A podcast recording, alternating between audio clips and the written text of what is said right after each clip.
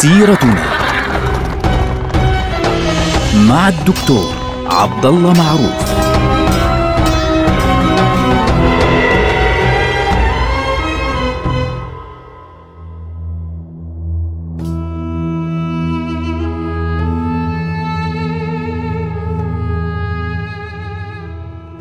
السلام عليكم ورحمة الله وبركاته. سيرتنا سيرة هذه الأمة العظيمة ونحن الآن في عهد السلطان مراد الثاني في عهد كان صعبا جدا على السلطان مراد الثاني.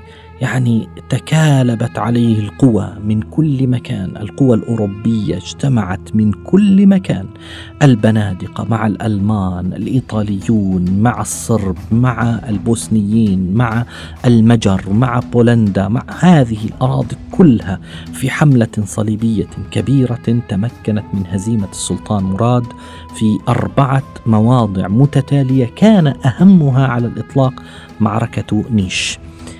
اضطر السلطان مراد الثاني إلى توقيع اتفاقية آه، بموجبها استقلت عن الدولة العثمانية صربيا والبوسنة وبلاد الأفلاق وعدد كبير من القلاع يسلمها تماما إلى الصرب وانسحب العثمانيون من مناطق كل مناطق شمال نهر الدنب وكانت هذه الهدنة مدتها عشر سنوات.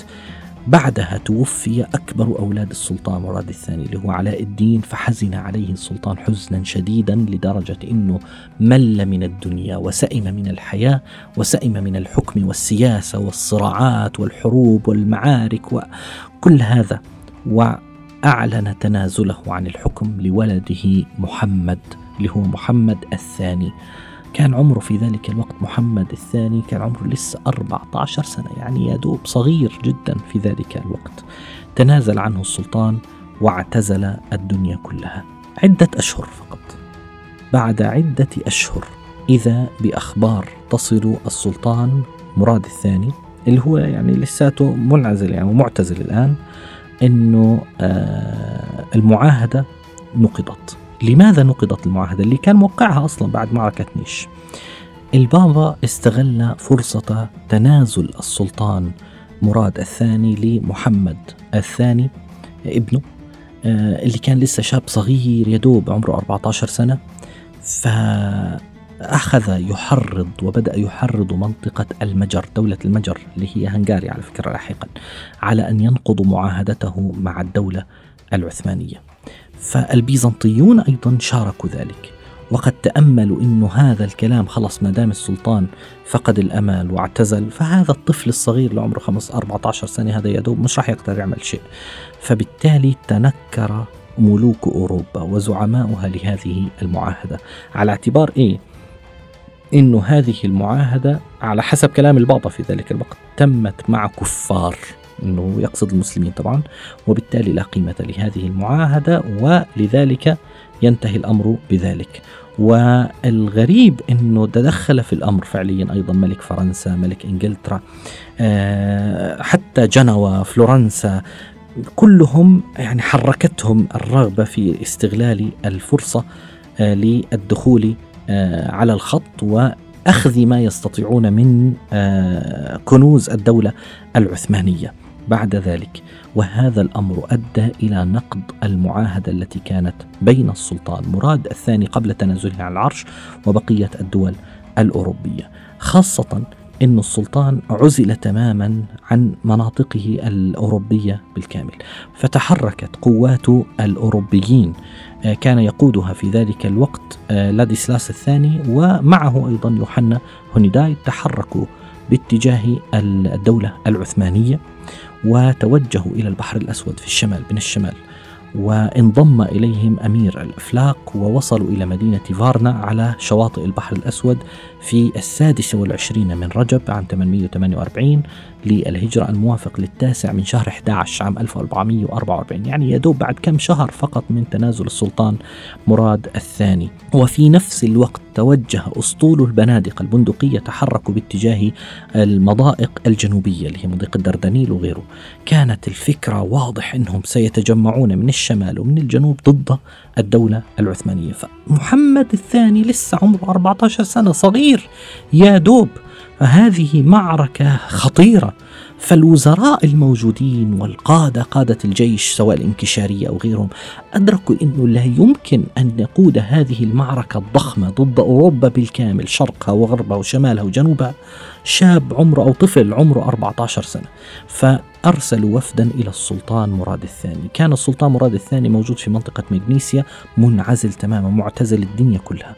فقالوا له أيها السلطان حدث كذا وكذا وكذا ونحن الآن أمام حملة كبرى من كل أوروبا. مش والله فيش فيها الآن والله واحد خان وواحد غادر واحد لا لا لا, لا كل أوروبا يعني كيوم الأحزاب تماما. كل هذه الدنيا الآن تستغل الوضع وولدك الصغير لا يستطيع أن يتحمل آه هذا الأمر.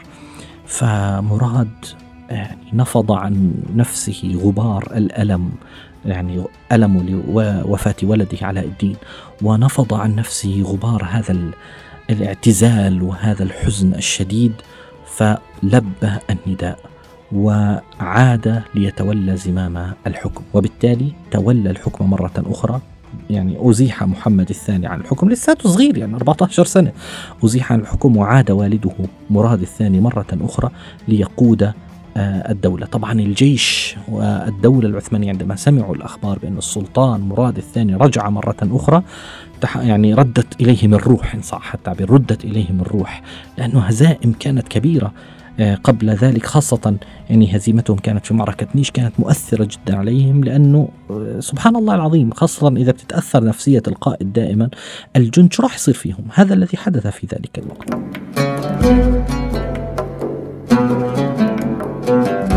فمراد الثاني جهز جيشا وقاده بنفسه. الآن لما وصل الأوروبيون الأوروبيين كانوا يظنون كانوا يظنون أنهم سيتحركون باتجاه الجنوب وباتجاه الشمال وبالتالي سينتهون تماما من هذه الدولة العثمانية لدرجة أنه يعني بدأوا يفكرون مش فقط في العثمانيين ماذا سنفعل بالعثمانيين بعد أن نقضي عليهم؟ لا صار الكاردينال اللي هو اسمه الكاردينال سيزارني. هذا سيزارني آه كان المبعوث من البابا. في هذه الحملة. صار يفكر أنه إحنا مشكلتنا الآن العثمانيين خلاص منتهين يعني مع السلامة لكن مشكلتنا مع الأرثوذكس كيف نغير؟ يعني الأرثوذكس والكاثوليك عادت إلى السطح مرة أخرى خلافاتهم الشديدة وبالتالي بدأ يفكر هذا آه، المسيحيين الأرثوذكس هؤلاء كفار مثل مثل المسلمين فأمر بتدمير وعقاب أي قرية صغيرة مسيحية أرثوذكسية تقف أو تحاول أن تقف وترفض آه، دخول الجيش الصليبي الأوروبي الفرنجي اللي هو أغلبهم كانوا طبعا من الكاثوليك خاصة. وهذا الأمر سيؤدي إلى خلافات شديدة جدا بين الطرفين خاصة أن المسيحيين الشرقيين ما زالوا فعليا أرثوذكس وبالتالي كانوا يرون أن تصرفات الكاردينال هذه تصرفات وقحة يعني لا يستطيع لا يستقيم أن نكون إحنا متحالفين بعدين أنت تروح تعاقب وتهاجم وتدمر قرانا اللي هم آه، أرثوذكس فاختلفوا فيما بينهم بين أرثوذكس وكاثوليك وهؤلاء يكفرون هؤلاء وهؤلاء يكفرون هؤلاء سبحان الله العظيم. ودب الصراع بين الطرفين. الآن وصلوا إلى منطقة اسمها فارنا. وصلوا إلى فارنا وكان ذلك في شهر رجب من عام 848 للهجرة الموافق لشهر 11 عام 1444 للميلاد. فلديسلاس الثاني اللي هو القائد العام للجيش تهور ودخل مباشرة دون إعداد ودون تجهيز ودون ترتيب أمور ودخل ميدان المعركة مباشرة فقتل أثناء المعركة وشاعت الفوضى تماما فهجم العثمانيون بكل قوته حقيقة حتى قتل الكاردينال اللي هو مبعوث البابا الذي آه، كان يحرض على سواء على الأرثوذكس أو على العثمانيين وفر يوحنا هونيداي تحرك وهرب عبر الدانوب إلى داخل أوروبا وتم الانتصار الكبير للعثمانيين وأعاد مراد الثاني كل بلاد البلقان بعدها مباشرة إلى الدولة العثمانية. هذا الأمر لاحظت هذا الأمر أعاد السلطان مرة أخرى إلى قوته وأعاد الروح المعنوية إلى الدولة العثمانية مرة أخرى. وهذا يدلنا على أن السلطان مراد الثاني كان عنده نداء الواجب مهم جدا وعاد وترك كل شيء وترك حزنه على ناحية إن صح التعبير ليعود مرة أخرى إلى جانب الدولة. طبعا في عهد السلطان مراد الثاني حدث حدث آخر. الانكشارية الجيش الانكشاري تمردوا على السلطان مراد الثاني. ليه؟ لأنه آه، السلطان مراد الثاني عقد اتفاقية مع البندقية في عام 1446 عقد اتفاقية مع البندقية قريبة إلى يعني قريبة على بنود الصلح القديم اللي كان بينه وبين البندقية. فالصدر الأعظم اللي هو زي ما نقول إحنا رئيس الوزراء يعني غضب على هذا الاتفاق بين السلطان مراد الثاني والبندقية. لأن البندقية ما بدوش سلطان مراد الثاني أنه يدخل معهم في صراعات شديدة لأن البندقية كانوا هم الذين يعني جيشوا كل الحملة الصليبية أصلا على السلطان. فدخل معهم في الاتفاق فالصدر الأعظم غضبا منه على ذلك حرك تمردا داخل الجيش بقيادة الانكشارية.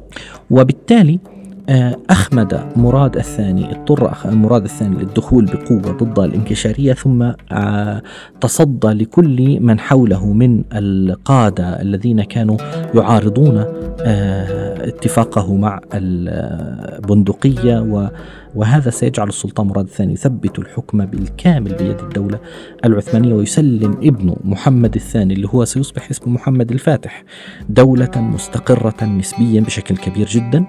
ومراد الثاني بعد أن انتهى من هذه الأمور كلها كانت عينه على القسطنطينية مرة أخرى. كان يريد أن يدخل إلى القسطنطينية مرة أخرى ويفتح هذه المدينة لكنه لم يتمكن لأنه انشغل بعد ذلك بألبانيا لأن ألبانيا قامت فيها فتنة فتنة رجل اسمه إسكندر بيك آه، قامت ضد الدولة العثمانية وتحارب السلطان مراد الثاني مع هذا الأمير اللي هو إسكندر بيك وأخذ منه مجموعة من المناطق التي سيطر عليها هذا الشخص. بالتالي الاهتمام الكبير الذي أبدأه السلطان مراد الثاني بالقسطنطينية لولا انشغاله بعد ذلك بفتنة هذا إسكندر بي في ألبانيا سينقله بعد ذلك إلى ولده محمد الثاني. بقي السلطان مراد الثاني آه، مهتما بإشكالية ألبانيا حتى آخر حياته. يعني كانت عنده الدرجة الأولى مهمته الأساسية هي فتح القسطنطينية بعد أن تخلص من الحملة الصليبية في معركة فارنا كان يريد السيطرة مرة أخرى على القسطنطينية لكنه انشغل بالألبان بما حدث بفتنة آه، الأمير إسكندر بي الألباني فتجهز السلطان عاد إلى إدرن ليتجهز ليقضي عليه لكنه توفي في الحادي عشر من محرم عام ثمانية وخمسة وخمسين للهجرة الموافق يوم الثالث عشر من شهر اثنين شباط عام 1451 توفي رحمه الله في إدرنة ونقل إلى مدينة بورصة حيث دفن هناك في مدينة بورصة. هذا الرجل مراد الثاني رجل آه، عجيب يعني في التاريخ آه، كان إذا حزن يترك كل شيء خلاص بيروح بيعتزل. لكن عندما يأتيه نداء الواجب يترك كل حزنه على جهة ويعود مرة أخرى. وكانت وفاته وهو يحاول إخماد فتنة في ألبانيا ويسلم الأمر بعد ذلك لولده محمد الثاني اللي هو مين؟ محمد الفاتح. نلقاكم على خير والسلام عليكم.